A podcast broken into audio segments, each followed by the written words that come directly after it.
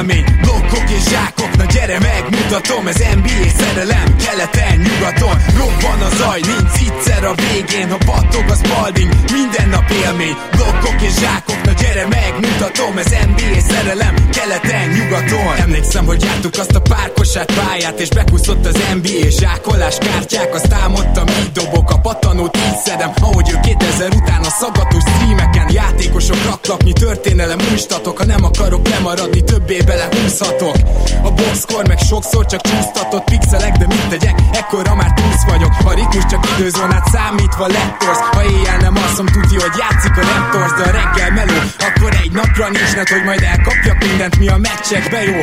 Voltak kedvencek, igen, Enter the Matrix. Marionát zsákol, te meg eldöntöd, miért nyíksz Nessel a szansz, nekem egy örök fét is Bár rég volt erre az agyam felpörög mégis. Ma már azt nézem, hogy lehet még utat törni. Ki lesz olyan jó majd, mint James Durant Curry. Sok év után nagyon más, de elhinnéd de nekem Több ez, mint rajongás, ez NBA szerelem. Robban a zaj, nincs egyszer a végén Ha battog a spalding, minden nap élmény. Blokkok és zsákok, na gyere megmutatom Ez NBA szerelem, keleten, nyugaton. Robban a zaj, nincs egyszer a végén Ha battog a spalding, minden nap élmény. Blokkok és zsákok, na gyere megmutatom Ez NBA szerelem, keleten, nyugaton. Azt mondanám az életem kosárlabda elhinnél A nyelvemből a pattanó, ha a beat az NBA Gyerek vagyok, mint a Spalding, mit piszkálsz Meg több kosarat kaptam nőktől, mint a vaj a Phoenix Suns. Mert az élet, mint a Spurs védelem bedarál. Griffin olyat tömött megint, hogy már szinte preparál. Ide nem jön rim, hogy egy D-taktikát kitalálhass. Jó GMC vagyok, beférek a kepp alá.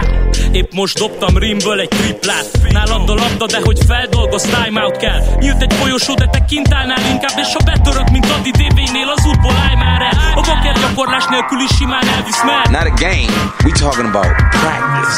Létet fade away, de a homályt miért unnád? Kár, hogy nincsen dupla vér, csak egy véd duplár Van a zaj, nincs egyszer a végén Ha battog a spalding, minden nap élmény Blokkok és zsákok, na gyere megmutatom Ez NBA szerelem, keleten, nyugaton Robban a zaj, nincs egyszer a végén Ha battog a spalding, minden nap élmény Blokkok és zsákok, na gyere megmutatom Ez NBA szerelem, keleten, nyugaton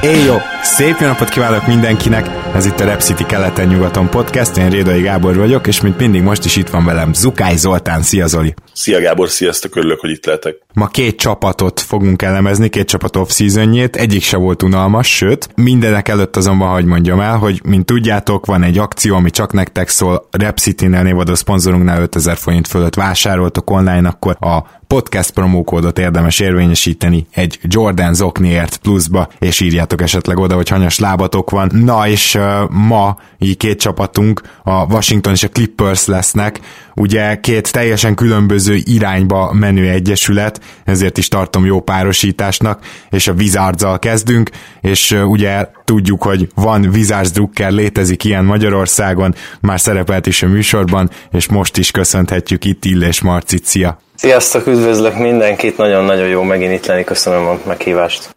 Szia Marci, én is üdvözöllek. Szerintem a Wizardsnak a nyara az most már nagyjából, hogy is fogalmazzak csak, diktálva volt a körülmények által, meg akármennyire nem magyaros is ez így, azt kell, hogy mondjam, hogy nagyon nehezen tudom elképzelni azt, hogy, hogy itt olyan erősítéseket próbált a Wizards eszközölni, amivel playoffban marad, vagy playoffban jut, ugye tavaly ez már nem jött össze, viszont a Bradley Bill cseréről eddig nem is álmodhatnak állítólag a csapatok. Minden információ azt mondja, hogy a Wizardsnak az új vezetősége is rábassza mindenkire a telefont, már elnézést a kifejezésért, aki Bradley Bill-t egyáltalán megemlíti. Nem tudom, Marci, te ez ügyben mit hallottál? Ez maximálisan így van, én is minden, minden forrásból azt olvastam, hogy semmi, semmi indítatása nincsen a Wizardsnak a felé, hogy Bill-től megváljanak, és egyébként én azt vettem észre, hogy a rajongók túlnyomó többsége is azt szeretné, hogyha Bill maradna, és ezen belül is nagyon sokan azt gondolják, hogy, hogy az lenne a legjobb, hogyha a vizárzosként vonulna vissza, de hát nyilván mindenki minden szurkoló azt szeretné, hogy a legjobb játékosa, mert most már az, most már ki kell mondani,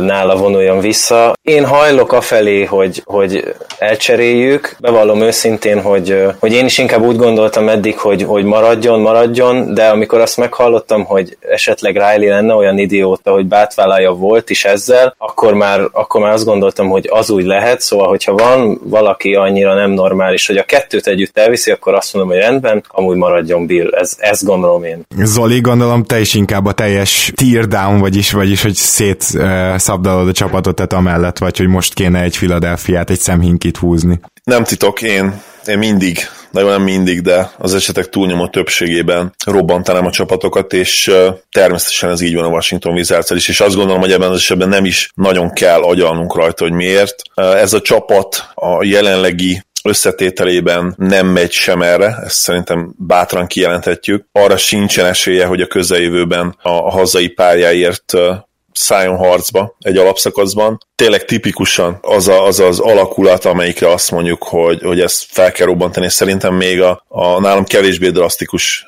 szurkolók is, is erre, erre a szituációra ezt mondanák, mert hát tényleg nem is nagyon kell érvelni mellett, szerintem a szurkolók 90%-a egyetért velünk. Azt, azt szeretnék hozzászólni, hogy azt mondta Zoli, hogy nem megy sem erre. Egyébként az azért vicces, mert szerintem a tavalyhoz képest most ezt nyilván az, aki a jobban követi a vizádot, az érzi, de most pont érzem, hogy megyünk valamerre. Csak itt, amit az adás előtt is elmondtam, hogy könnyű elfelejteni John Wallnak a szerződését, és ez valahogy mindig egy, egy árnyékként ott lebeg a bármiféle értelmes megmozdulások mögött, hogy amíg az van, addig, addig nem fog sem erre sem menni, de azon belül szerintem egyébként azt a minimális mozgolódást, amit meg lehetett tenni, azt megtette a mostani vezetőség, szóval a nullához képest valamivel jobb, de ez még nem egy. Az mindenképpen jó húzás szerintem, hogy ugye Bryant-et megtartjátok, azzal abszolút egyetértek ez a, ez a szerződés, amit kapott, az szerintem szenzációs, és a liga egyik legjobb szerződése lehet, hogyha beváltja azt a, azt a szerintem elképesztő potenciált, ami benne van, de ezen túlmenően én nem nagyon látok olyan jövőbe mutató húzásokat, mozgásokat. Hozzáteszem, hogy az természetesen lehet jó döntés, hogy megtartjátok most még Bilt, mert simán elképzelhető, hogy egy nagyon-nagyon jó csomag, csomagot kaphattok érte mondjuk február fele. Én azért lehet, hogy meghúztam volna már most ezen a nyáron ezt ezt a cserét, főleg azért egyébként, mert hát nagyon sok csapat azért lemaradt a célpontjáról, és ha elérhető lett volna Bill, ugye most minden beszámoló szerint, ami, ami, amiről tudomásunk van, nem volt elérhető, nem tette elérhetővé a Wizard, akkor azért én megnéztem volna, hogy milyen csomag ajánlatokat kaptok érte. Az én Mavericks csapatomnak sajnos nincsenek egyébként olyan nagyon jó trade de ha például lettek volna, garantálom neked, hogy, hogy Cuban odarakta volna mindenét, ami van gyakorlatilag a franchise-nak, hogy összehozza a, a mi Big, Big Frinket, és szerintem nem lett volna egyedül ezzel egyébként ő. Ez egy nagyon érdekes dilemma, mert ugye Zoli inkább jó csomagról beszél, ugye Marci, te pedig inkább azt mondtad, hogy csak vigyék mellé volt, és tényleg ez a két lehetőség van, és én, én Zolival értek egyet annyiban, hogy persze a volt szerződés szörnyű, és csak így cserélhető, hogy mondjuk Bill, Billt is elviszik. De ugyanakkor, ha Billért kaptok egy rakat, mondjuk pikket, tehát majd a rakatot azért nem úgy kell érteni, mint Paul George-nál, nyilván egy kategóriával kevesebbet. De két Bocsuk, közbeszóltak, hogy kinek van egyáltalán annyi fizetése, hogy Billt és volt egyszer átvegye. Hát a, a Miami azt tényleg meg tudta volna oldani, tehát ott igen, azért ők, ők tele vannak, meg a Hornets körülbelül ennyi, tehát ilyen nagy fizetésekkel, de szóval igen, tehát hogy viszont ha kapsz két-három draft picket, meg mondjuk egy közepesen ígéretes fiatalt, azzal lehet, hogy jobban lehet újra, újraépülni, mert most mit csinál John Wall, hogyha visszajön az Achillesből? Tehát ő, gyorsan beemeli playoffba a csapatot, szerintem ez a veszély nem fenyeget. Talán, hogyha John Wall két év múlva visszatér valami csoda folytán arra a szintre, amit korábban tudott, és azért ez is egy hatalmas ha, talán akkor mondhatjuk azt, hogy, hogy jaj, miért, tehát, tehát akkor nem, nem volt annyira jó ötlet mégsem, bár két év alatt meg már össze lehet annyi draft picket gyűjteni, meg lehetsz annyira rossz, hogy a saját pikeid is elég rosszak, szóval az alatt már nagyjából újra is lehet épülni. Itt, itt a fontosabb kérdés, bocsánat, szerintem az, hogy összfizetés hogy áll éppen mindig, mert egyébként John Wall szerintem lehet eszet egy, egy újjáépülés közepette, mert ő a tankolást abszolút nem zavarja, sőt, ha ő visszatér majd az Ahilles sérüléséből, és odaadod neki a labdát, hogy Ness John, csináld, csináld, amit csinálsz, hát annál rosszabb csapatot én nem nagyon tudok elképzelni az NBA-ben, ha és amennyiben addigra ugye Bill-t elcseréled. Nyilván itt a kérdés az, hogy, hogy az esetleg addig érkező fiatalok, illetve nyilván a Wall következő két-három évben Wall idézőjeles szárnyalása közepette érkező draftolt fiatalok hogyan tudnának fejlődni mellette. Ezt szerintem kellene mérlegelni, de, de John Wall kizár dolog, hogy olyan szinten lesz a visszatérte után, hogy, hogy egy újjáépülést abban a szempontból negatívan befolyásoljon, hogy, hogy túl sok győzelmet jelentsen a csapatnak, tehát ilyen biztos, hogy nem lesz. És én pont emiatt is nem feltétlenül próbálnám minden elcserélni, nyilván kivétel akkor, hogyha miatta, meg ugye nyilván a keret fennmaradó fizetései miatt esetleg luxusadót kell fizetnünk, de jól tudom, a Wizards nem lesz ilyen. Nem, nem, itt most már ugye Manhimi lejáró, tehát az a nagy szerződés, kimegy CJ Más lejáró, azt hiszem David Bertans is csak egy évig van, tehát gyakorlatilag már nem lesz más csak a két nagy szerződés, ugye Bill és Wall és, és a Rookie. Igen, tehát... ez nem, nem egy olyan rossz szituáció egyébként az újjáépüléshez, tehát abszolút John Wall szerződés szerintem nem probléma az általam leírt okok miatt, de nem tudom, hogy egyetértetek hmm. ezzel. Azt mondtad, hogy nem akadályozza a tankot, ezzel én nem értek egyet. A, a, olyan szempontból nem akadályozza, amit te mondtál, tehát játék szempontjából, de öltözői hangulat szempontjából ezer százalék. Tehát én nem tudom elképzelni, hogy, hogy John Wall visszatér a szerződéséből, és neki azt, vagy hogy ő azt el tudja fogadni, hogy közben esetleg két-három fiatal olyan szintre emelkedett, hogy neki egy szinten kell velük lenni státusz szerint. Nyilván lesz egy státusza, neki mindig följebb, fog, följebb lesz, mint mint mondjuk, hogy most mondok, hogyha mondtam, hogy Rui Hachimura addig fejlődik annyit, hogy, hogy addigra ő már egy ilyen kisebb sztárként lehessen, szóval, hogy őt úgy lehessen kezelni, de azt ezer százalék, hogy ő nem tudja elfogadni, hogy, hogy itt vannak a fiatalok, fejlesztjük őket, John, ez most, ez van, fogad, ezt ő nem. De, de ez miért, feltét, miért probléma, Marciát, hogyha belegondolsz, itt ez a probléma fennállt tulajdonképpen, és nem volt akkora nagy baj, mert sőt, még akár fel is lehetne használni ezt, és azt mondani, hogy figyelj John, ha nem tetszik, örömmel kivásárolunk, mondjál le 40 millió dollárról. Amire nyilván azt fogja mondani John, hogy menjetek a picsába, és még a következő két évben erre, erre nem lesz hajlandó, de mondjuk lehet, hogy a harmadik, a szerződésének a harmadik évében már elgondolkodik rajta. Szóval addig meg hozza majd a vereségeket a, a csapatnak, és nyilván a drafton fog eldőlni a, a Wizardsnak a sorsa a következő 10-15 évre, a következő 4-5 év draftjain. Így van. Igen, csak én mondjuk félek attól, hogy, hogy láthatunk egy olyan szenáriót, most bocsánat, kisebb verzióba persze, de mint amilyen Bostonnál volt, hogy sérültek voltak a sztárok, és akkor láttad, hogy hogy teljesítettek a fiatalok, a következőben meg már jóval visszaestek, és jó, nyilván mondom, ez nem úgy kell elképzelni, hogy konferencia döntő helyett az, ami most a Bostonnál volt, de mondjuk lehet, hogy az megakadályozza a fiatalokat a fejlődésben, hogy egyszer csak visszajön vol, és akkor oda vág az asztalra, hogy már pedig az lesz, amit én akarok. Én csak ettől félek, ezért gondolnám, hogy inkább kéne most elcserélni, hogy lehet, de persze lehetett. Igazából mind a kettő oldalra szerintem jók az érvek tulajdonképpen, úgyhogy kíváncsi vagyok, hogy ilyen szempontból hogy fog gondolkozni a Wizards. Minden esetre beszéljünk egy kicsit azokról a fiatalokról, akik már most megvannak, illetve nézzük meg, hogy hogy is néz ki ez a keret most. Ugye irányító poszton, én nem tudom, gondolom sajnálod Marci, de elengedtétek Satoranskit is, és így két olyan irányítót igazoltatok le, akik tulajdonképpen nem fognak ártani a tanknak. Smith a kezdőbe, és Isaiah Thomas következő ilyen újraélesztési projektje a Washington padján fog indulni, hogyha minden igaz. Satoranski-val kapcsolatban jó, hogy legalább nem a semmiért ment el, mert azt hiszem kaptunk érte pikkeket, igen. a második körösöket a Chicago-tól. Igen, a sign and trade-be igen. ment végül, igen. Úgyhogy ő, ő, őt nem a semmiért, mint, mint Portert, értitek, szóval... ha már Chicago.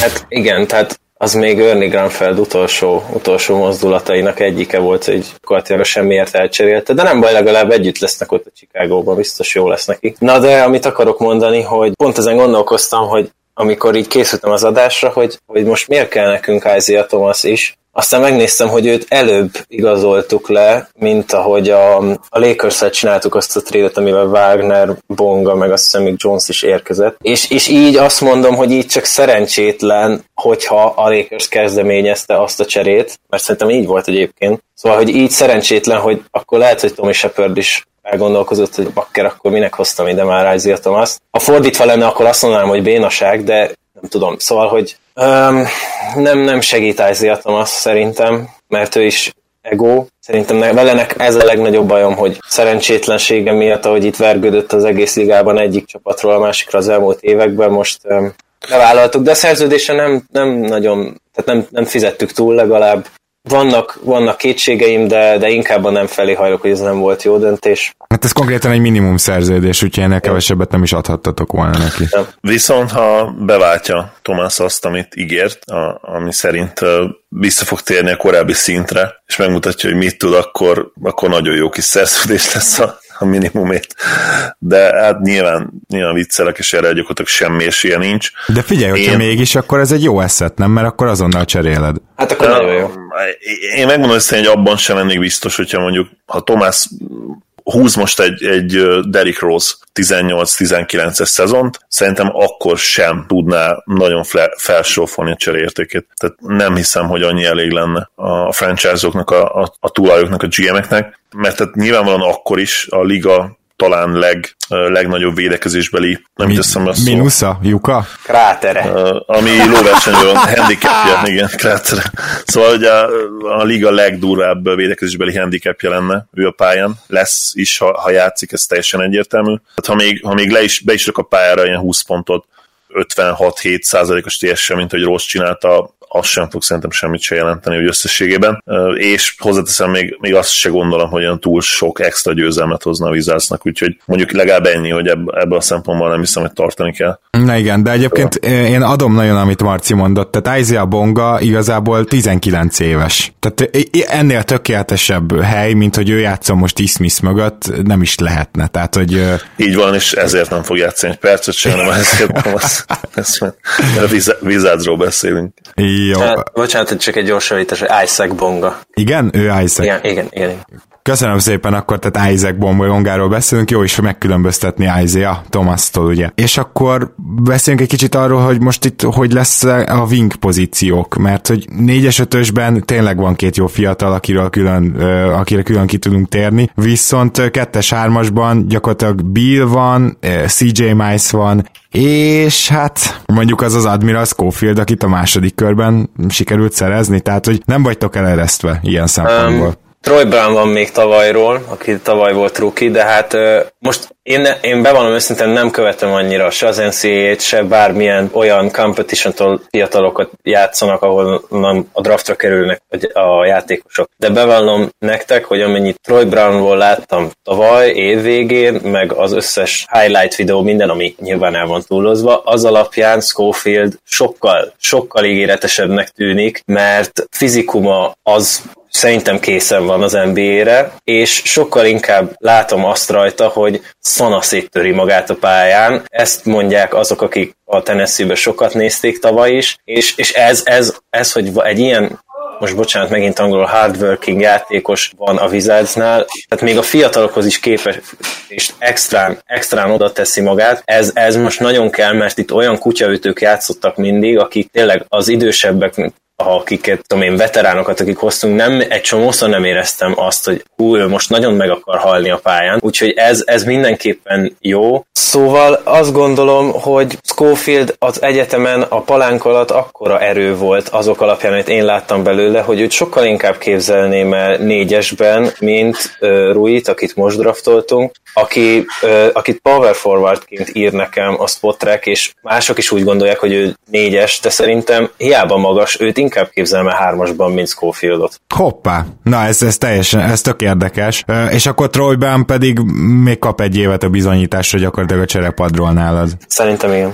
Uh-huh. Igen, ez nagyjából érthető, mert hogy Troy Brown tavalyi teljesítménye az NBA-ben az nem igazán hagyott nyomot, hogy finoman fogalmazzak. Néha azért megkapta a lehetőséget, tehát volt olyan, amikor, volt olyan, amikor bizonyítania kellett, és nem nagyon tudott, ugye? A végén, végén már elég, szezon végén kapott lehetőséget, azt hiszem 52 meccset játszott egyébként, tehát ilyen max, max 8-9 perceket, tehát hogy inkább csak meg garbage time a végén. De a szezon végén voltak a 20 pontos meccsei is, szóval voltak kilengések, de inkább azt mondanám, hogy nem váltotta meg a világot. Viszont triplája az lehet, hogy, tehát azt még nem temettük, vetjük el, nem, hogy ő tripla vetőnek nem lesz rossz. Szerintem, ha, ha bármi lesz belőle, akkor egy ilyen 3D játékos képzeljetek el, annál szerintem az a legnagyobb, hogy egy, egy jó 3D játékos, én azzal már ki megelégszem. Szerintem azzal bárki, nem Zoli?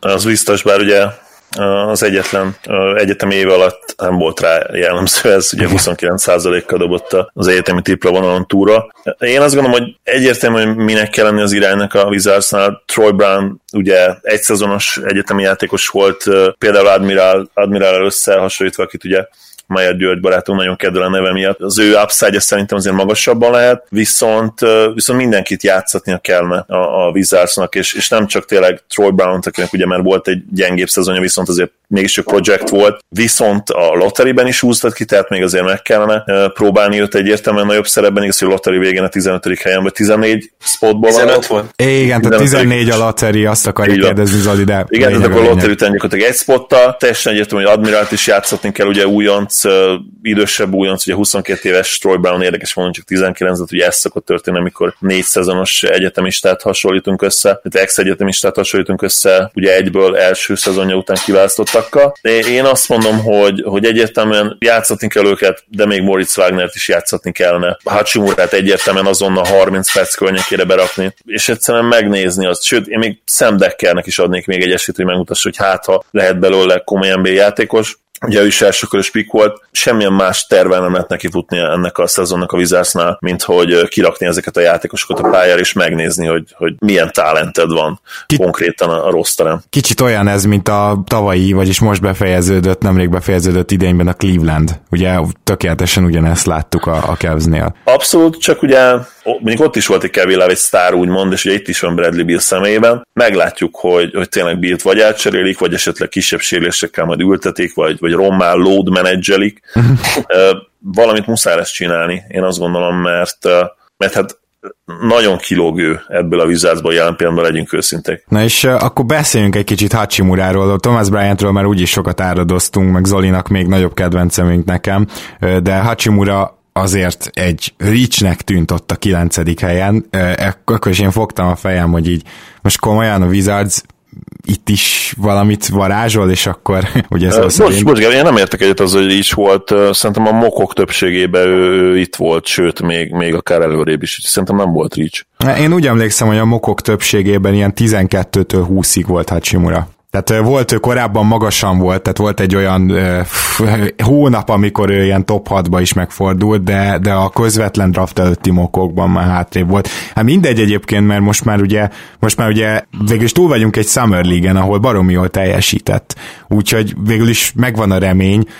Én majd elmondanám, hogy mit láttam rajta a Summer League-en, mert néztem róla összefoglalót videót. Te mit láttál, Marci, mint a jelenlegi talán legnagyobb reménysége a franchise-nak? Én, én azt láttam, hogy első benyomásom az volt, hogy körülbelül Otto Porter ennyit tudott, tehát hogy, vagyis hát így első blikre. Tehát, hogy akkor megint ott vagyok vele, hogy őt miért nem lehetett normálisan kezelni, de ez egy másik téma. Szerintem nekem az mindenképpen biztató volt, amit láttam tőle. Triplája is úgy, ahogy mintha lenne, bár százalékokat, statokat nem tudok, de azt láttam, hogy magabiztosan emeli rá a triplát, középtávolról is rendben van, betörése is rendben vannak, szóval meg elég hosszú karjai vannak szerintem, szóval akár még palánk alatt jó védő is lehet belőle, de minden esetre az nagyon durva, hogy 61 bejegyzett média ember volt csak Japánból a Summer League-ben, körülötte, e közül, ezek közül 15-en nézték, ahogy edz egy Summer League meccs előtt. Ő azt nyilatkozta, hogy ezzel tisztában van, és hogy áll, állítása szerint már megszokta ezt a helyzetet, de hát akkor is, szóval ez brutális, hogy ö, azt olvastam róla, hogy Japánban délután kettőkor, háromkor is a képernyő van, amikor csak az asszonyok ülnek otthon, már bocsánat, szóval, hogy ezt szó szerint idézem a cikkből, akik nézik olyankor a tévét, akik nem éppen, vagy akik éppen nincsenek munkában, tehát ez elképesztő, hogy mennyire, mennyire akarják Japánba, hogy ő sikeres legyen. Az első japán játékos, aki a lotteriben ment el, tehát az érdeklődés az óriási, tehát már csak ezért is kell olyan sokat játszatni szerintem, amit ugye Zoli mondott, hogy mennyit mondta 30 perceket, hát minimum, minimum 25-26-ot kéne neki adni, már csak ezért is, hogy az mindenképpen jó a csapatnak, hogy legalább egy országban valahol a világon mindig ők vannak a tévében. Igen, hogyha, hogyha ismeritek Naomi Osakát, akkor, akkor tudjátok, hogy a, a japánok egyébként mennyire vágynak arra, hogy nekik legyenek sportsztárjaik, és az egész ország egyébként megőrül a sportokért. Bocsáss meg. Csak még azt elfejtettem mondani nagyon gyorsan, hogy lehet, hogy Reach volt, ez igaz, de én nagyon régen éreztem azt a saját front office hogy mi akartunk egy játékost, és ezt akartuk, és kiállunk teljes válszélességgel mögötte, és most ezt érzem, és ez nekem nagyon jó, hogy legalább azt érzem a front office hogy mi ezt kitaláltuk, elterveztük, átgondoltuk, és ez van. És ezt már elég szánalmas, hogy ennek kell örülni, de most legalább ez megvan, és, és ez mindenképpen pozitív fejlődés az elmúlt évekhez képest. Mondjuk az előző vezetőséghez képest eh, gyakorlatilag az is pozitív fejlődés, hogyha csinálsz bármit, vagy nem tudom, tehát így Zoli, te mit gondolsz Hachimuráról? Van-e esetleg első benyomásod?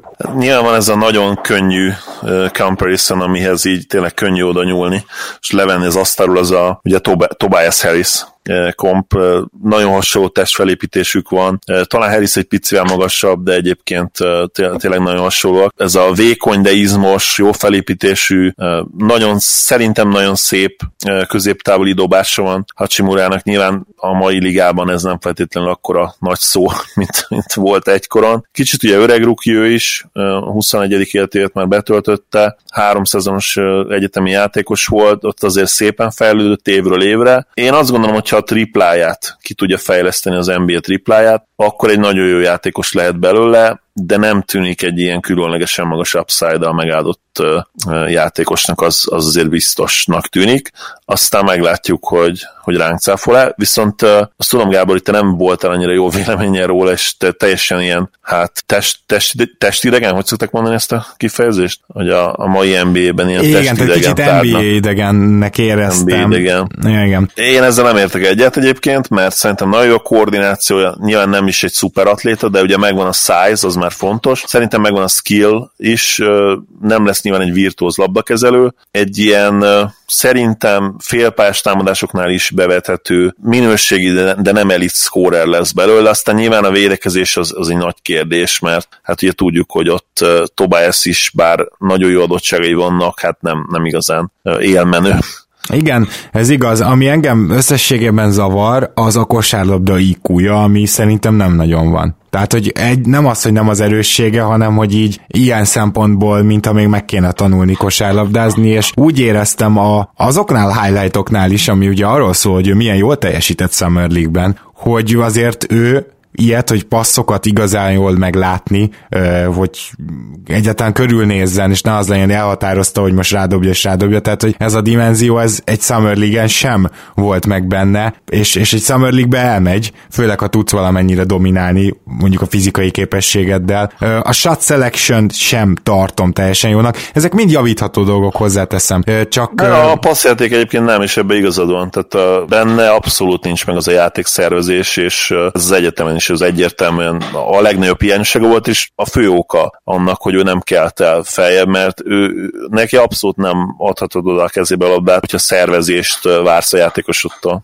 Szerintem se lehet a kosárlabdai nagyon sokat javítani, szóval ha valakinek nincs meg, akkor éppen egy kicsit lehet csiszolni, de Mm. E- ezt a legrosszabb hallani egy rukinál, hogyha ez nincs meg neki, mert ezen a, leg, ezen a legnehezebb javítani szerint. Hát azért, szóval itt van egy ilyen önmagától vett fejlődés, amikor beleszokik a rendszerbe, és az, az ilyen csodákat tud tenni. Tehát nyilván nem lesz sose extra ebben, hogyha, hogyha igazam van, és, és jól látom azt, hogy ez, ez nem magas nála, de azért sokat segít egy jó egyző és egy jó rendszer. Úgyhogy azért nem is kell ezt a dolgot se eltemetni. Na mindegy, tehát akkor ilyen vegyes véleményekkel vagyunk, de azért jól sikerült a Summer League, ezt szögezzük le, és ugye megszereztétek Moritz Wagnert is, ahogy Zoli már korábban utalt rá, ő is csak 22 éves, tehát azért most már vannak itt fiatalok, és Moritz Wagnert nem igazán láttuk a Lakersben, tehát láttuk beállt néha, dobott pár triplát, azt hiszem volt egy-két blokkja, egy-két zsákolása, de azért gondolom, hogy ideális esetben ő lesz a cserecenter. Szerintem ez, ez jó,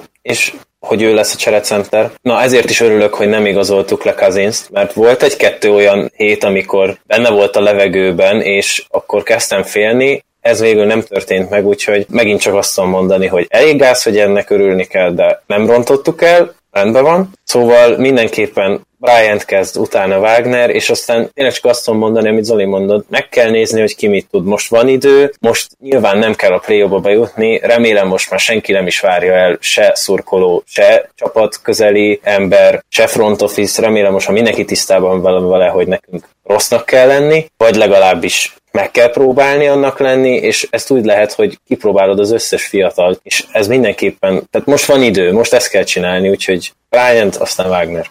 Bryant statokat tippeljünk a következő szezonra. Az jó, én adom, én azt mondanám, hogy egy, én, én azt várom, hogy annak ellenére, hogy nyilván sokkal nagyobb lesz most a usage rajta, annak ellenére nem fog hirtelen 20 pontokat átlagolni, valahol a mostani 10 és a, a, a ilyen 20 pontos franchise ígéret között, ilyen 15 pontra tippelek, viszont lepattanóban szerintem egy állat lesz, 12-13 pattanót gondolok, és igazából amit igazán figyelni fogok, nem is statisztikai, hanem az, hogy védekezésben megtanul-e mindig jó helyen lenni, mert ez volt az, ami még az előző szezonban szerintem kicsit hibázott, ugye voltak látványos blokkjai, meg, meg tudott néha jól besegíteni, néha viszont azt se tudta, hogy merre van az arra, úgyhogy szerintem ez lesz az, amit igazán érdemes figyelni, de fantasy szempontból is biztos vagyok benne, hogy megkapja a kellő lehetőséget ahhoz, hogy, hogy megfelelő statisztikákat termeljen. Egyetértek azzal, amit amit te mondtál, körülbelül én is azt várom tőle azokban a statisztikai mutatókban, amiket te említettél. Én még két ö, dolgot szeretnék.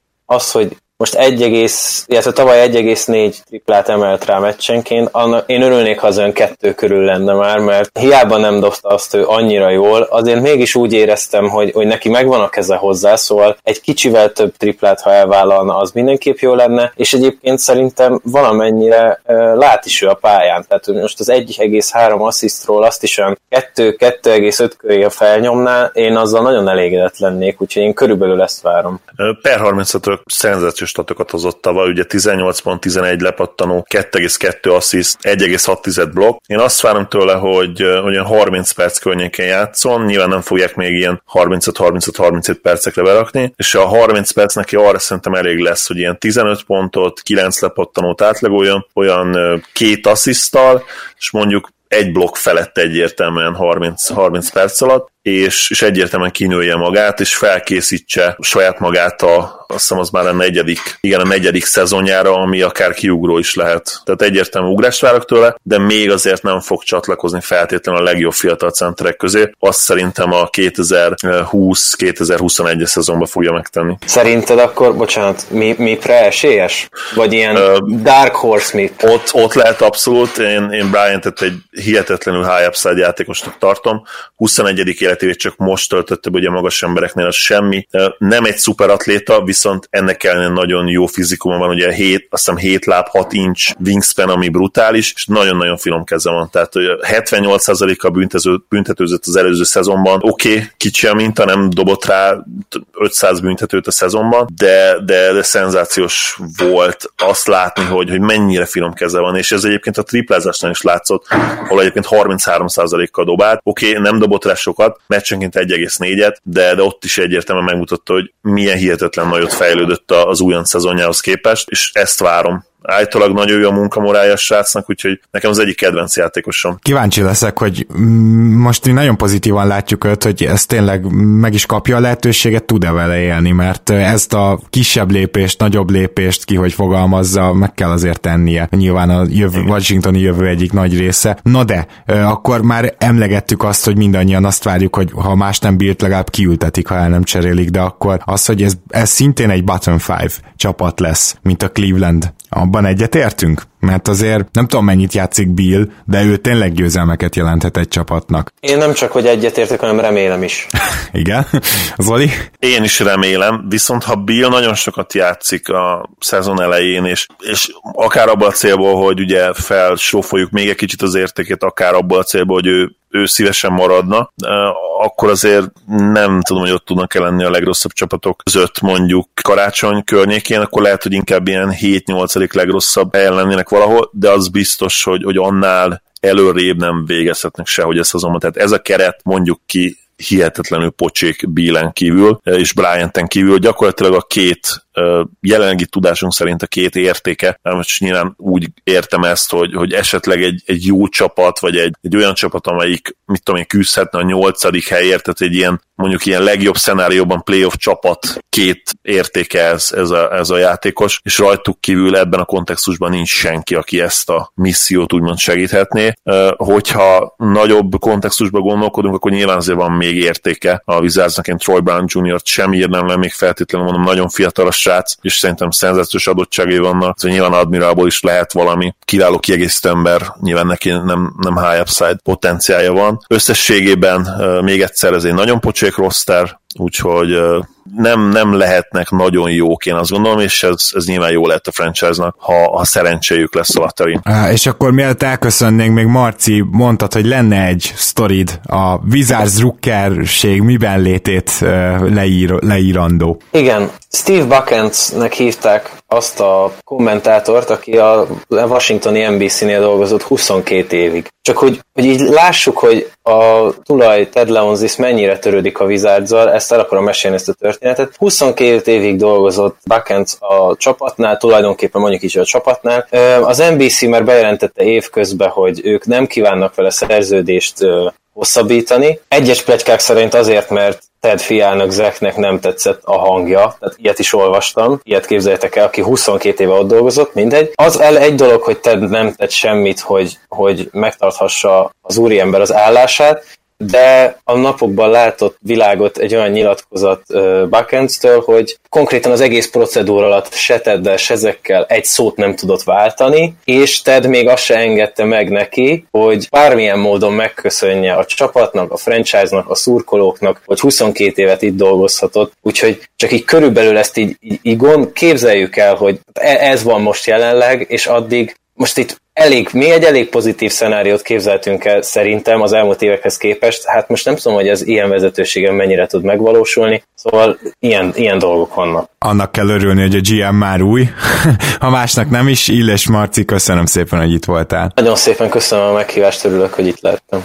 Én is köszönöm, Marci, itt voltál. És most pedig megyünk tovább, tehát nem köszönünk még el, hiszen ahogy az adás elején is mondtam, a Clippers következik. Itt is van egy vendégünk, Sára Gergely, azaz Gege. Szia Gege! Sziasztok! Szia Gegén is üdvözlök. Szia Zoli, szia Gábor, sziasztok hallgatók, meg hmm. mindenki. Na Gegém, múltkor írtam rád, de azt nem vetted észre Facebookon, nem válaszoltál, voltatok orfűn fellépni, úgyhogy meg kell kérdeznem, hogy állítólag ilyen 60-70 embert vittek be mérgezéssel, hogy sikerült neked is innod vagy enned abból a valamiből? Uh, nem, én nekem nem sikerült uh, elkapnom ott semmit, vízzel volt valami para, de hogy uh, nekünk volt a backstage-ben ásványvízszól, én abból ittam, viszont mesélték ott az ismerőseim, akik ott voltak végig, hogy második naptól ilyen full szaron tolták végig a fesztivált, úgyhogy nem lehetett nekik nagyon jó. Hát nem, az elég kemény. Na de ennél sokkal, sokkal pozitívabban telt eddig a Clippers nyara, mert, ja, ja, ja.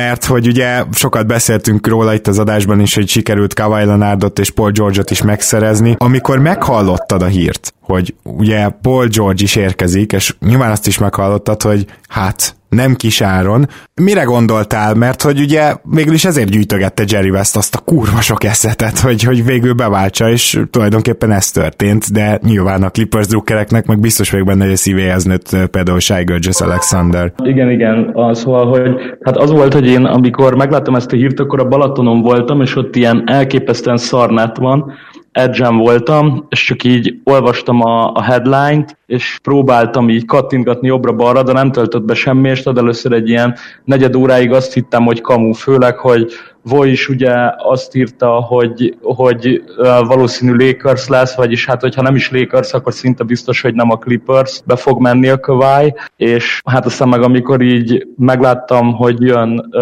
Leonard és George is, akkor így teljesen lesokkolódtam. Nyilván nagyon örültem neki, meg most is nagyon örülök neki, de ahogy mondod, uh, Shea nagyon sajnálom, mert neki nagyon tetszett a játéka, és szerintem akár nem tudom, 5-6 év múlva akár a liga egyik legjobb irányítója is lehet szerintem majd ezzel, a, ezzel az upside-dal, meg ezzel a testfelépítéssel, meg észszel, amit mutat a pályán, viszont hát neki sok szerencsét majd így Oklahomában, meg ott legalább lesz tere fejlődni, meg kezében sokat lesz a labda, úgyhogy végül is jó helyre került szerintem ő is, hozzánk meg jó emberek kerültek, úgyhogy azért én örültem neki összességében nyilván. Igen.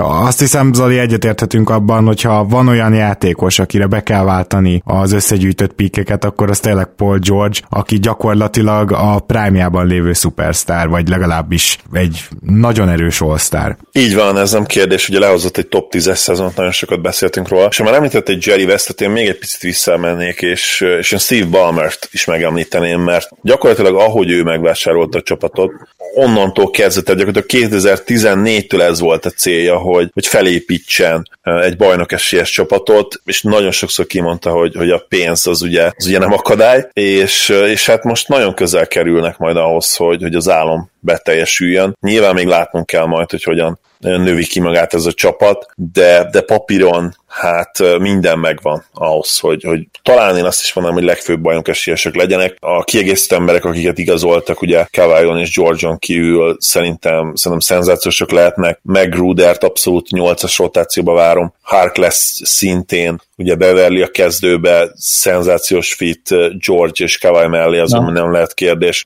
Úgyhogy uh, Jerry Vessa is akkor ugye igen, megint kitérve, hát ő meg lehet, hogy most már lassan a, GOAT Talent Evaluator, ugye a tehetség felfedező, mert, mert hihetetlen. Ugye Maja Gyuri barátunk is kiposztolta azt a borítóképet, hogy, hogy milyen játékosokat fedezett, draftolt, ő fedezett fel, draftolt, egészen hihetetlen lista. És azért azt is tegyük hozzá, hogy a Clippers úgy tudta megcsinálni ezt a bizonyos szempontból ritult, tehát talán nem is újjáépülésnek mondanám. Ugye volt egy csapat, ami sokáig próbálkozott, nem lett bajnok, és két-három évvel később aztán két abszolút prime lévő 29, illetve 28 éves sztár, szupersztár, és körülötte ez a keret, ez körülöttük, ez, ez, ez mély. Tehát azt kell, hogy mondjam, hogy akár ha Patrick Beverly-t nézzük, nem is tudom pontosan egyébként, hogy ki lesz a kezdő kettes, lehet, hogy Hark lesz megy oda-vissza, de akár, hogy variálod és ezt a csapatot, itt ugye Semé is ott van, aki tud triplázni, és ő még fiatal. Jerome Robinson, aki tavaly ugye nem annyira tudott játszani, mert annyira sokan voltak a posztján, szerintem ez mentette meg, hogy ő is elmenjen a cserében. Jerome Robinsonnak megint csak most lehetősége lesz bizonyítani. Ő is 22 éves. A, aztán ne, besz, ne feledkezzünk meg Zubácsról sem, aki szintén itt van, és 22 éves. Tehát, hogy nem elég, hogy mély a csapat, nem elég, hogy megvan a két szupersztár, nem elég, hogy jó fitek egymás mellé, még van egy fiatal mag is. Tehát én nem tudom, hogy van-e ideálisabb csapatépítés ennél. Szerintem egészen brutális. Ilyen jellegű, szerkezetű csapat nem is volt az elmúlt években. Mondanám a Raptors, de ott nem volt két ilyen kaliberű sztár. Még akár azt is megcsinálhatják egyébként, hogy, hogy, hogy Samet elbújtatják. Nyilván nem, nem rossz védő egyébként sem, de nyilván a méretei miatt. És uh, ugye Beverly, aki még kisebb, de nyilván sokkal jobb védő hosszú karokkal, őt ráállíthatják, tudjuk, akár egy kis csatára is, tehát nem probléma. Nyilván, hogyha van egy nagyon jó, nagyon magas játékos, mint mondjuk egy Anthony Davis, na az például problémás lehet, mert ott, ott például csak, csak és kizárólag herre tudsz majd hagyatkozni, és ha ott fal probléma van, akkor, akkor azért lehet gáz. Most már kicsit előre szaladtam egy esetleges konferencia döntőre. Igen.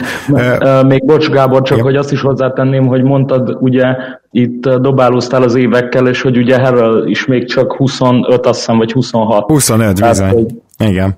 Ja, brutális mélysége ez, és akkor még J. Michael Green, aki a szintén tökéletes, mert négyest és ötöst is tud játszani. A hírek szerint Zubács fog kezdeni. E, ezzel kapcsolatban hallottál valamit? Én nekem az az infom van, hogy ezt a Harold Lou Williams dinamikus duót meg szeretnék tartani a padról.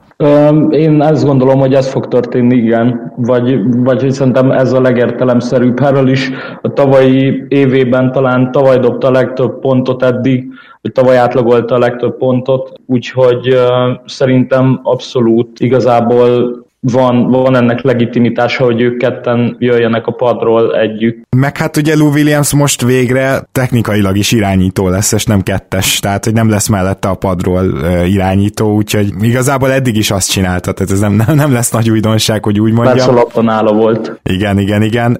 És akkor hogy fog kinézni ez a rotáció? Tehát kettesben lehet, hogy semmékez, vagy meg Gruder, mondjuk őt eléggé kihagytam abból a felsorolásból, de akárhogy is van, akkor még hármas, négyesben is ott vagytok, hogy egy Hark lesz bevethető, ugye George mögött, egy Jerome Robinson esetleg, tehát hogy, hogy elképesztő ez a mélység, és akkor még jön Harrell, még jöhet J. Michael Green.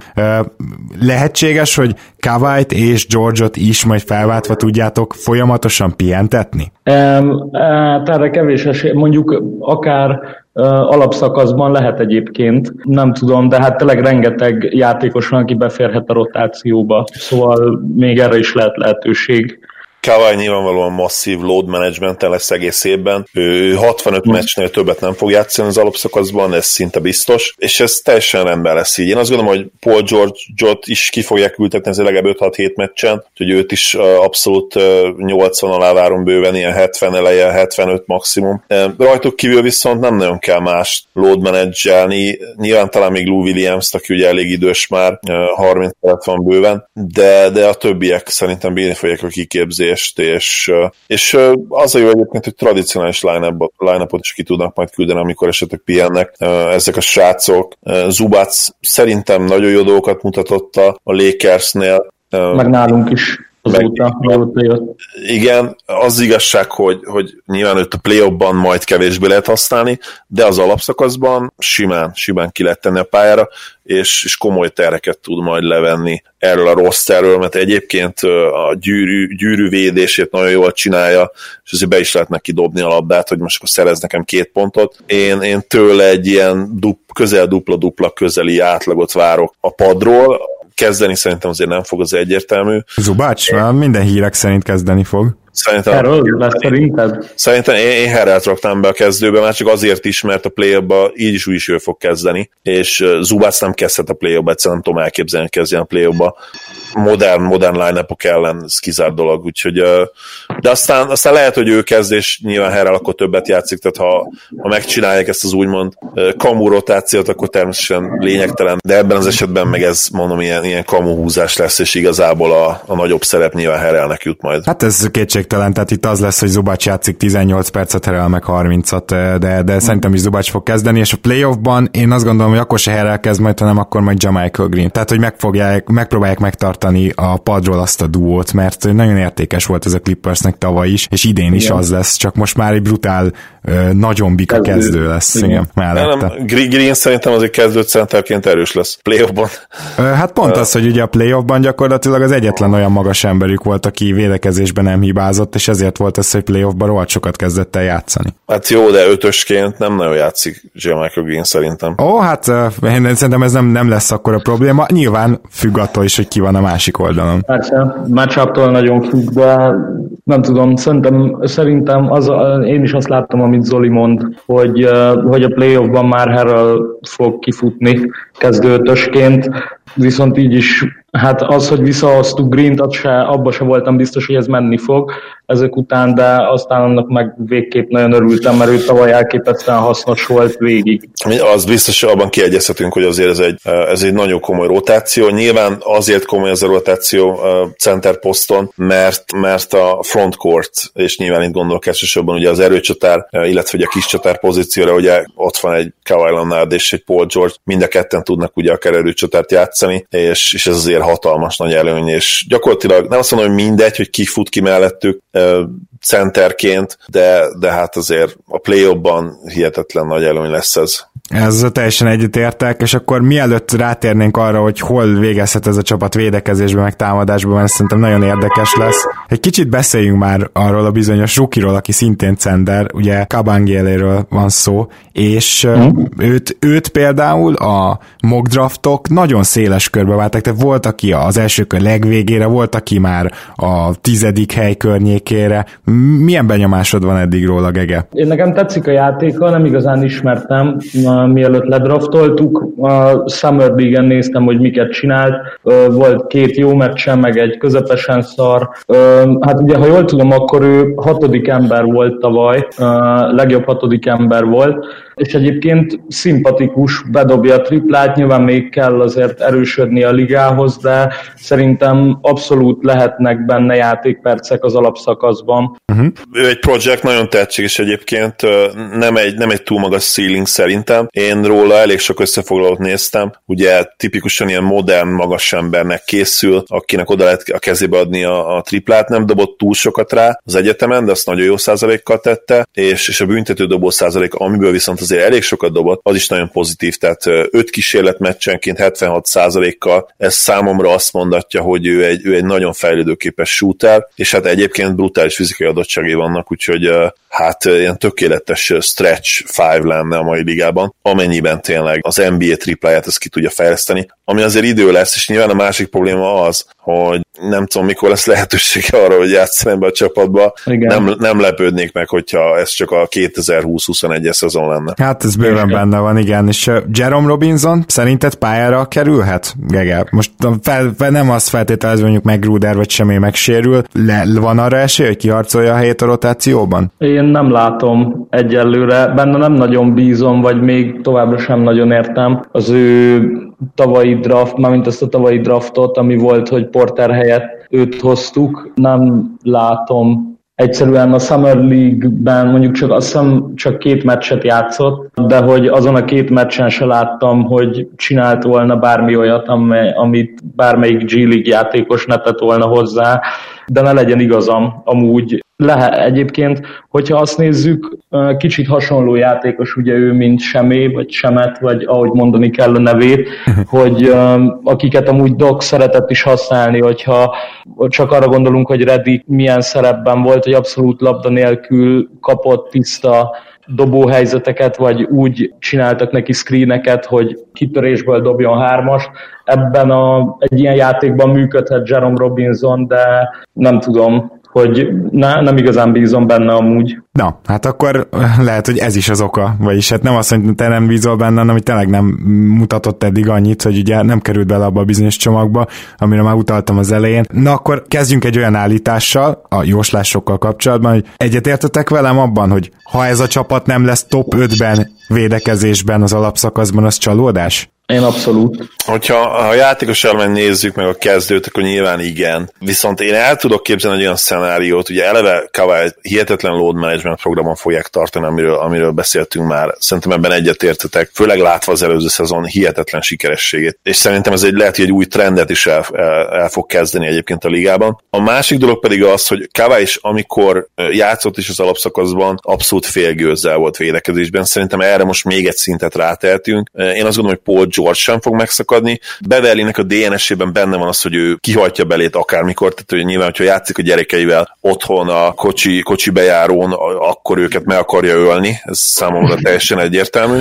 Tehát ő biztos, hogy ki fogja hajtani a belét, de úgy összességében én nem vagyok abban biztos, hogy ez egy garantált top 5 csapat lesz, amiben biztos vagyok, hogy a playoffban az idei Raptorshoz hasonlóan brutálisan szintet ugorhatnak majd. Úgyhogy én, én azt mondom, hogy lehetnek akár ilyen hetedik, nyolcadikok is az alapszakaszban védekezési hatékony hatékonyságban, de potenciára egyértelműen top 5-ös csapat lesznek, és a play ezt meg is mutatják majd, amennyiben természetesen Kawai és Paul George is egészségesek, mert az olyan perimeter defense kombináció lesz, amit rá tudnak dobni majd akárkire, amivel egyszerűen nem tud majd versenyezni semmelyik másik csapat sem, tehát ha legyőzi valaki, majd őket más frontokon kell előnyt találniuk. Igen, és ráadásul érted, még McGruder is, meg Harkless is jó védő. Tehát, hogyha így van, az olyan brutális wing rotáció, hogy megőrülsz. Beverly kívül pedig azért Harrell sem rossz, tehát, hogy itt, itt még, ja, meg ugye J. Michael Green. Tehát, hogy ilyen szempontból félelmetes. Samé is egyébként kifejezetten jó védő. Alulméretezett, de nagyon nagy szíve van, és, és hajt, mint az állat. Meg hajt, igen. Az nagyon hajtós ember. Na de támadásban, mert ez, ez számomra sokkal érdekesebb, mert lát, a vak is látja, hogy nagyon jó védekező potenciál van a csapatban, viszont támadásban én úgy érzem, hogy kifejezetten playoff csapat. Tehát én nem lepődnék meg, ha mondjuk csak top 10 környékén lenne ez a gárda támadásban az alapszakaszban, mert nagyon szervező, passzoló játékos nincs. És ez tök durva, mert úgy nyilván George-nak is szívesen adod a labdát, Kawai-nak is, és Lou Williamsnek is, tehát a három ballhandler az megvan. Azzal nincs gond. Még Beverly is azért alkalomattán le tudja ütni a labdát, meg talán egy pick and el tud azért ő is indítani. De ugye, de nem igazán van szervező, és az alapszakaszban ezek a, hát most kicsit gyanítható a Naizu heavy csapatok, tehát hogy ennek a, ebbe a körbe fog belépni a, a Clippers, nem mindig tudnak annyira érvényesülni. Erre azért láttunk ellenpéldákat, például Houston, vagy viszonylag ISO heavy volt ugye a Milwaukee is, de azért olyan shooting nincs szerintem, mint a Bucksnál volt tavaly, főleg, hogyha azért a padot is megnézzük, úgyhogy én azt gondolom, hogy támadásban lehet, hogy inkább ilyen top 10 környéken lesz ez a gárda. Abszolút egyetértek. Szerintem nem lesznek feltétlenül itt, itt semmilyen virtuóz elemek a, a játékban, illetve hát nyilván nem, a, hogyha csak a fő sztárokat megnézzük, nem is feltétlenül arról híresek. Mindenben jók, ugye Paul George tud azért szervezni is, de nem feltétlenül arról híresek, hogy majd itt nem tudom, 40 asszisztot fognak átlagolni meccsenként. Nem is kell. Támadásban is ez szerintem egy abszolút playoff csapat lesz. Amikor nehéz lesz kosarat szerezni, akkor oda tudják majd adni a labdát Kaválynak, oda tudják majd adni Paul George-nak. Lesznek olyan periméter shooterek, akik szerintem fel fognak nőni a feladathoz, és nem téten fogja őket agyon nyomni. És még egy valamiben, amiben majdnem biztos vagyok, hogy, hogy egy ilyen 2010-11-es Miami Heat féle dolgot fogunk látni, abból a szempontból, hogy, hogy Paul George és Kawai Kawai körülbelül hasonló pontátlagot fog hozni. Ugye a 2010-11-es hídben LeBron 26,7 pontot, Vét pedig 25,5 pontot átlagolt. Szerintem ezt már most be lehet írni ennek a két srácnak. Az egyikük ilyen 26 tetejénél lesz, a másikuk meg 26 környékén, vagy 26 alatt egy kicsivel. Én abban nem vagyok biztos, hogy melyik melyik lesz, de, de gyakorlatilag ezt én már most beírnám, hogy 26 pont környékén fog átlagolni mind a két srác. Igen, egyetértek veletek amúgy. Uh, egy kicsit, enge- hát azt nem mondanám, hogy aggaszt, mert most nyilván ezen a nyáron engem ne aggasszon semmi, ami kosárlabda, de hogy a labdajáratás az majd egy kérdés lesz, a, mert hogy bár elmondtuk, hogy, hogy igen, a padon nagyon jó összetek vannak abból a szempontból is, hogy jó, hogy a védekezés nagyon erős lehet, de hogy azért se Harpersnek, se meg Rudernek például nem feltétlenül erőssége ez, hanem is nyilván nem is annyira kell, de hogy, hogy nincs igazán csere point guard, és azok a játékosok is, akikről már beszéltünk, Jerome Robinson vagy Semé, ők sem a passzolásukról híresek, vagy arról, hogy hogyan látnak a pályán. Nyilván ez egy olyan dolog, ami, aminek ki kell alakulnia, meg majd meglátjuk, de azt gondolom, hogy ez működött eddig is. Williams, azt, azt is érzem talán, hogy Williams egy kicsit ebből a szempontból nagyobb szerepet fog kapni, és nem is biztos, hogy annyira a, a pontjaira fognak számítani, vagy nyilván a pontjaira is számítani fognak, hiszen abban, abban remekel, de hogy lehet, hogy egy kicsit a karmesteri pálcát is jobban megkapja, mint amennyire mondjuk tavaly nála volt. És azzal is egyetértek, amit Zoli mondott, hogy 25, én is 25 pont köré, vagy egy kicsivel fölé várom mind George-ot, mind Kawait, és akkor ide jöhet még akár 20 pont körül majd Lou. Na akkor most ott tartunk, hogy van egy csapat, aki nagyjából egyetértünk, hogy mondjuk ötödikek lesznek védekezésben, mondjuk tizedikek támadásba. Én szerintem ez akkor nem a liga legjobb mérlege, bár nyilván top 5-ben van, de akkor azért nem lesz a liga legjobb mérlege. Ennek ellenére, hogy sokan várják azt, hogy, hogy, hogy itt a Clippers tarolni fog, és hogy nyugatot is simán megnyeri. De hol várod ezt a csapatot, Gege, ilyen szempontból? Az első három hely egyikére Inkább talán az első kettő hely egyikére várom még így is, hogy ezeket mondtuk én azért nyugaton? abban a top védekezésben még így is bízom. Aha, de nyugaton uh, vagy liga szinten? Uh, liga szinten, uh-huh. top 5-ös védekezésben. Uh, ja, már mint hogy az, a, hogy... Uh, az első két hely, igen. Top, a, tehát az előző állításomra kérdezed Igen, igen. Nyugat, nyugat top 3 mindenképp, de inkább szerintem az első kettő hely egyike. Zoli? Én, én azt mondom, hogy top 4-ben lesznek a mérleg alapján szinte biztosan. Azért nehéz ezt nyilván megmondani, megjósolni, mert szerintem nagyon szoros lesz az első helyért folytatott csata is. Ha mégis lesz csapat, amelyik egyértelműen elhúz, én azt talán kicsit meglepően, én azt nem a Los Angeles-i gárdákra gondolom, hanem a Denver Nuggetsre, és nem azért, mert én nagyon szeretem ezt a csapatot, hanem mert tőlük várhatjuk talán a legnagyobb inside growth. Tavaly is már 50 mérkőzés felett nyertek bőven, és a legfiatalabb gárda a legnagyobb hazai pálya előnyel. Emellett tudjuk azt, hogy komoly load management lesz elé mindkét csapatánál, A jazz jöhet még nyilván szóba, amelyik ugye nagyon összeállhat, és, és főleg én azt gondolom alapszakasz csapatként nagyon előre várjuk őket. A play azért kijöhet az, hogy nem lesz sztárjuk, de nyilván erről majd is sokat beszélgetünk. Úgyhogy én abban majdnem biztos vagyok, hogy a, hogy a Clippers nem fogja megnyerni nyugatot. Szerintem a Lakers sem egyébként, mert azon egyszerű oknál fogva, hogy nem akarják megnyerni nyugatot. Tehát nem ez lesz a cél. Mindenki tanult, és főleg ugye ezek a 30 körüli vagy 30, 30 évnél öregebb sztárok is nyilván LeBron esetében pontosan tudják azt most már, hogy, hogy a load management az mennyire fontos lesz, és, és nem fognak megszakadni. Míg a Nuggetsnél meg gyakorlatilag nem kell pihentetni senkit, na, ahogy mondtam, nagyon komoly hazai van, úgyhogy én őket várom oda, és, és ez teljesen lényegtelen lesz igazából, mert ettől függetlenül a play nyilván a két legnagyobb esélyes, én azt gondolom, hogy a két Los Angeles szigárra oh, lesz, uh, lesz majd.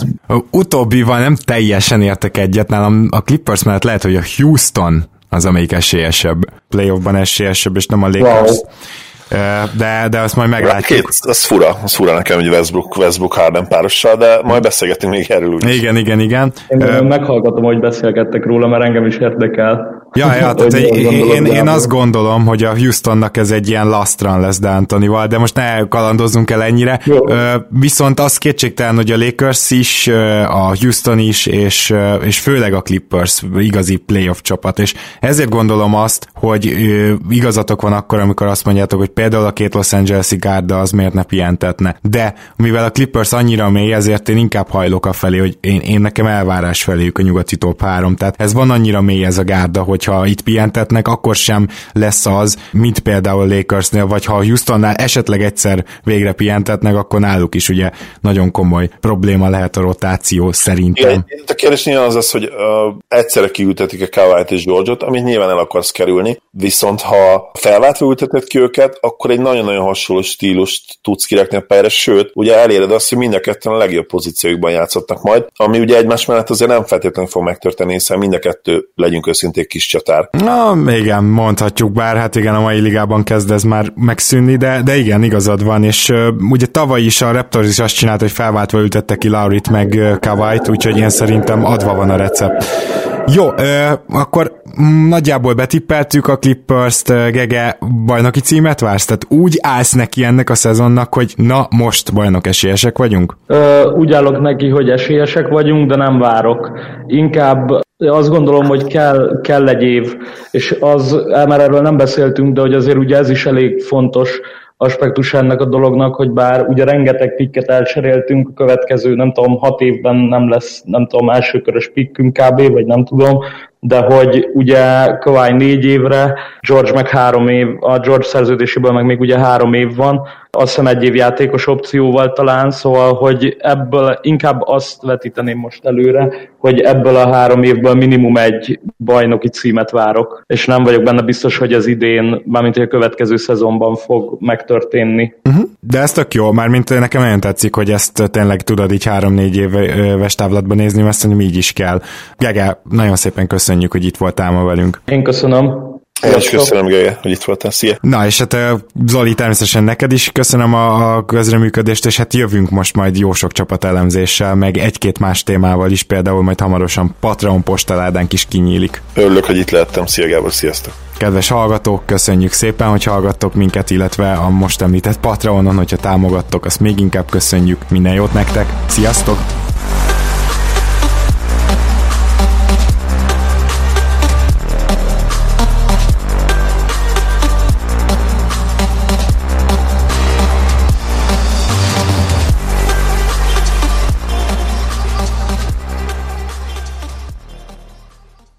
Ha más podcastekre is kíváncsi vagy, hallgassd meg a Béton műsor ajánlóját.